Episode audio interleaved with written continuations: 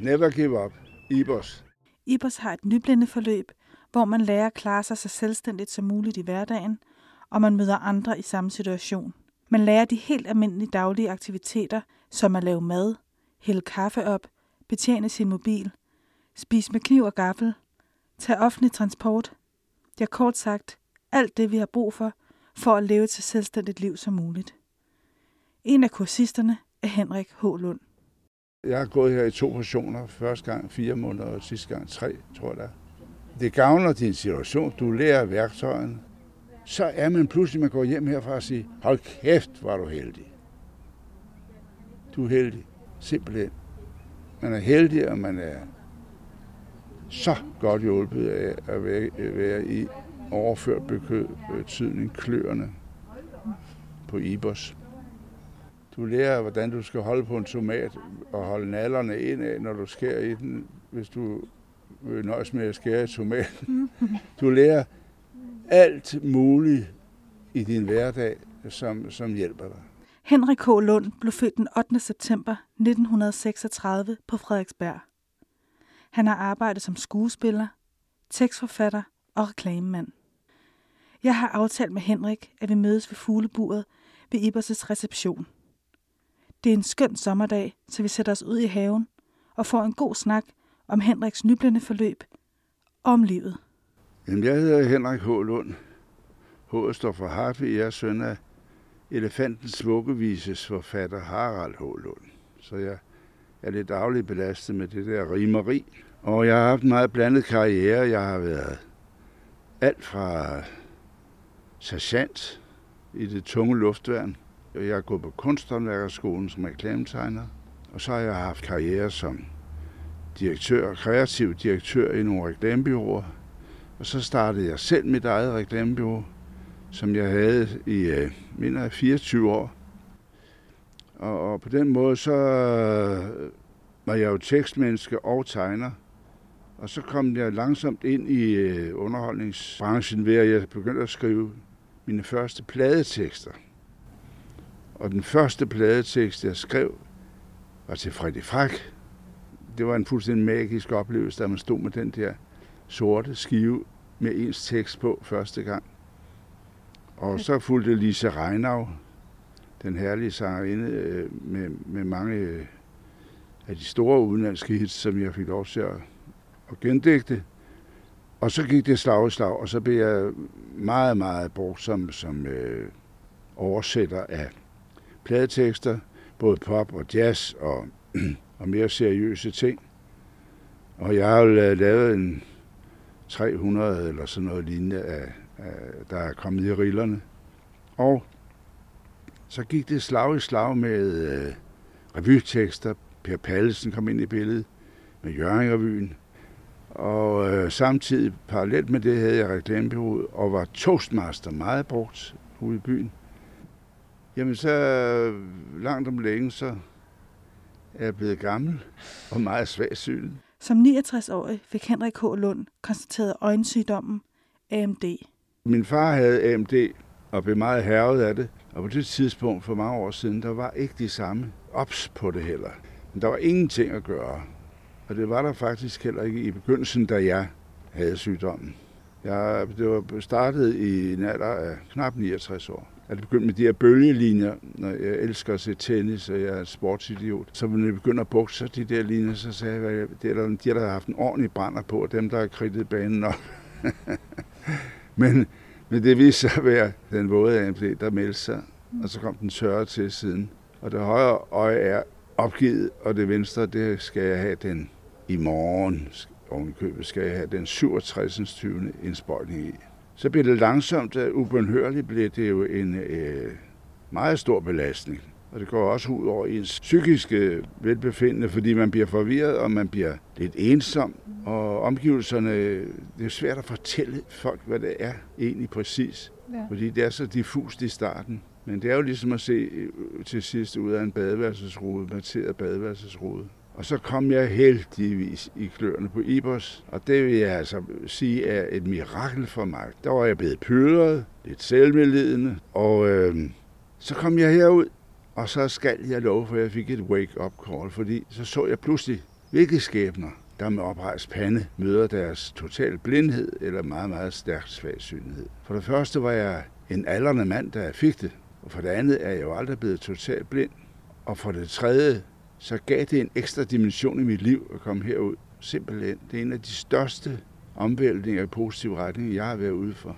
Så det lyder tosset, men det er ikke udelukkende negativt at blive så svagsynet, som man kommer til Ibers. For de mennesker herude, og det er uden undtagelse, det er en fantastisk hus. Omsorg, kyndighed. Jeg har lavet noget, der hedder Ibers fra udulighed til ukulighed.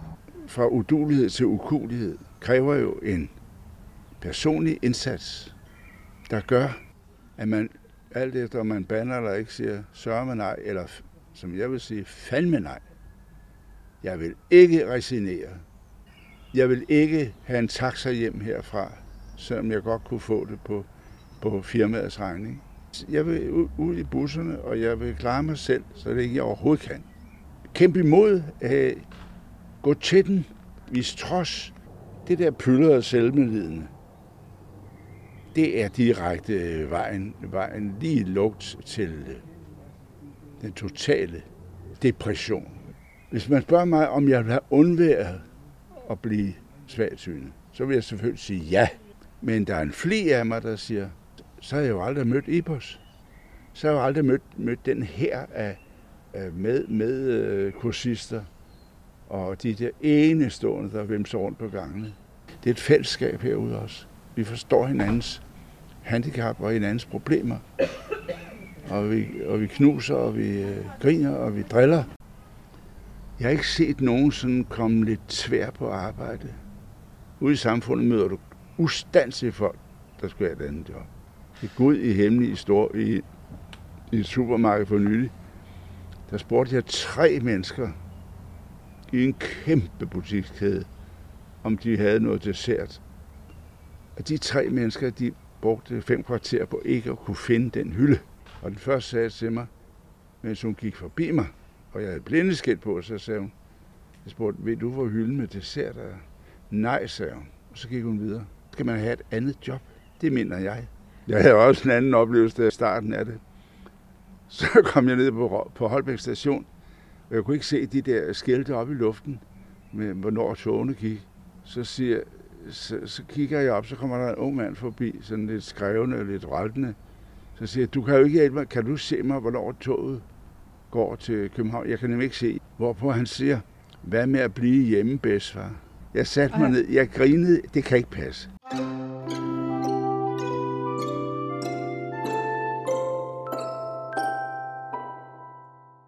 Min kone og jeg er en generation af arkivering ah, man kan godt få brug. Ah, tre parcellehakker, det kan man altså godt få brug for. Og fire, så går vi meget selv ned i vores kælder, der ligner en opmagasinering. Altså en container. Du kan ikke komme ind. Og så kigger vi på en papkasse, og så står der på køkkengrej. Hjælp! Altså bare der vil komme en, en, en, en maskandis, og vi har så mange skægge ting. Jeg har også breve fra Knut Hamsun til min far, den store norske digter, som desværre var øh, uhelbredelig øh, elsker af Hitler, og, men han var den mest geniale forfatter. Han skrev til min far, da han udgav sin digtsamling som 21-årig far. Og det brev har jeg. Jeg har breve fra alle de store dansforfattere, dedikationer i bøger. Men det siger mig noget, for jeg har et ekko med de med. Jeg kan huske, de kom i mit barndomsvind. Men siger ikke mine børn noget, og mine børnebørn heller ikke. Kør det ud på losseplads. nu kan jeg sgu ikke se det. Jeg kan, jeg kan ikke rydde op. Så må man øh, resignere. Du kan ikke sortere en mørk, eller hvis du, hvis du kun har 10 procent eller 5 procent af, mm. af synen. Hos Ibers fik Henrik hjælp og inspiration til at fortsætte med de ting, han elsker – nemlig at skrive, tegne og lave musik. Men så sker der det, at på grund af herude, så går jeg i gang med at udgive mine sange og jeg får den fikse idé, der jeg tegner, og jeg selv vil illustrere den. Så får jeg grej anskaffet. Hvis jeg sad med næsen på Steinborg og kiggede i en ufattelig lup, så kunne jeg se stregerne. Og så lavede jeg sgu 52 illustrationer til min visebog. Jeg ved ikke, hvor gode de er, jeg kan ikke se dem. Men, altså, men øh, jeg fik meget ros for det, og, og det var en sejr. I dag har jeg planer om at lave 3 gange 4 meter billeder, fordi jeg maler også meget. Og øh, jeg har så mange tossede idéer.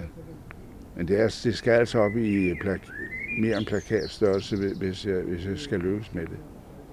Men jeg opgiver ikke nogen af, af tingene, øh, fordi der på en eller anden mærkelig måde er, er, det, er det jo sindet, der også graduerer dine, dine handicaps. Hvis du sætter dig ned og triller tommelfinger, så går det stærkt. Hvis du protesterer imod det, så, så øh, tager du faktisk kampen op på, på lige fod med, med dit handicap i mange tilfælde. Og det er jeg. Sådan er jeg. Jeg er død hammerne stede. Heldigvis. Henrik skriver som sagt sange og har udgivet to CD'er. Og har en på vej til efteråret. En af sangene er inspireret af hans handicap. Den hedder Åh, du dumme stær. Og den skal vi høre her til sidst. Så før jeg siger farvel, introducerer Henrik H. Lund. Den, jeg, jeg kalder det stæren.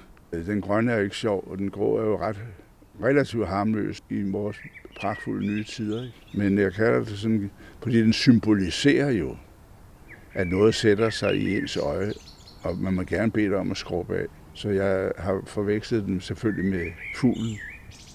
Men det, jeg synes selv, den er god, og den er en god indspilning. Nu er sommeren nær, åh du dumme stær. Hvorfor har du sat dig i mit øje?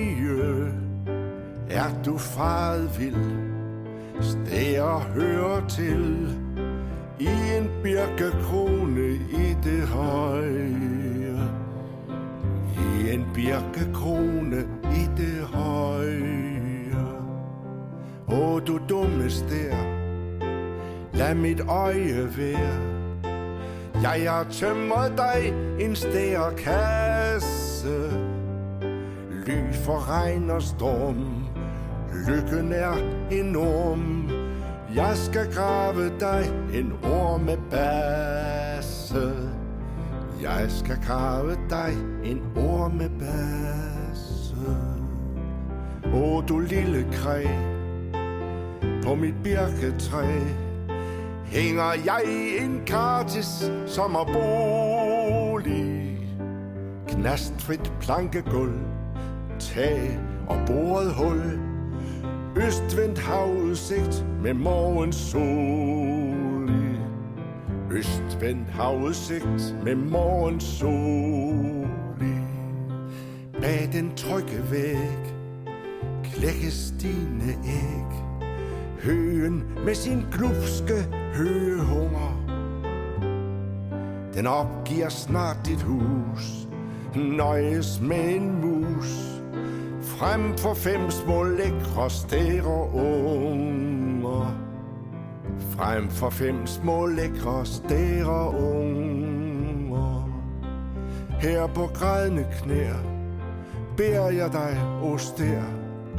Let nu røven og flyv fra øjets linse. Er du med på den? Så tror jeg, min ven, at jeg ret kan se igen til pinse. At jeg ret kan se igen til pinse.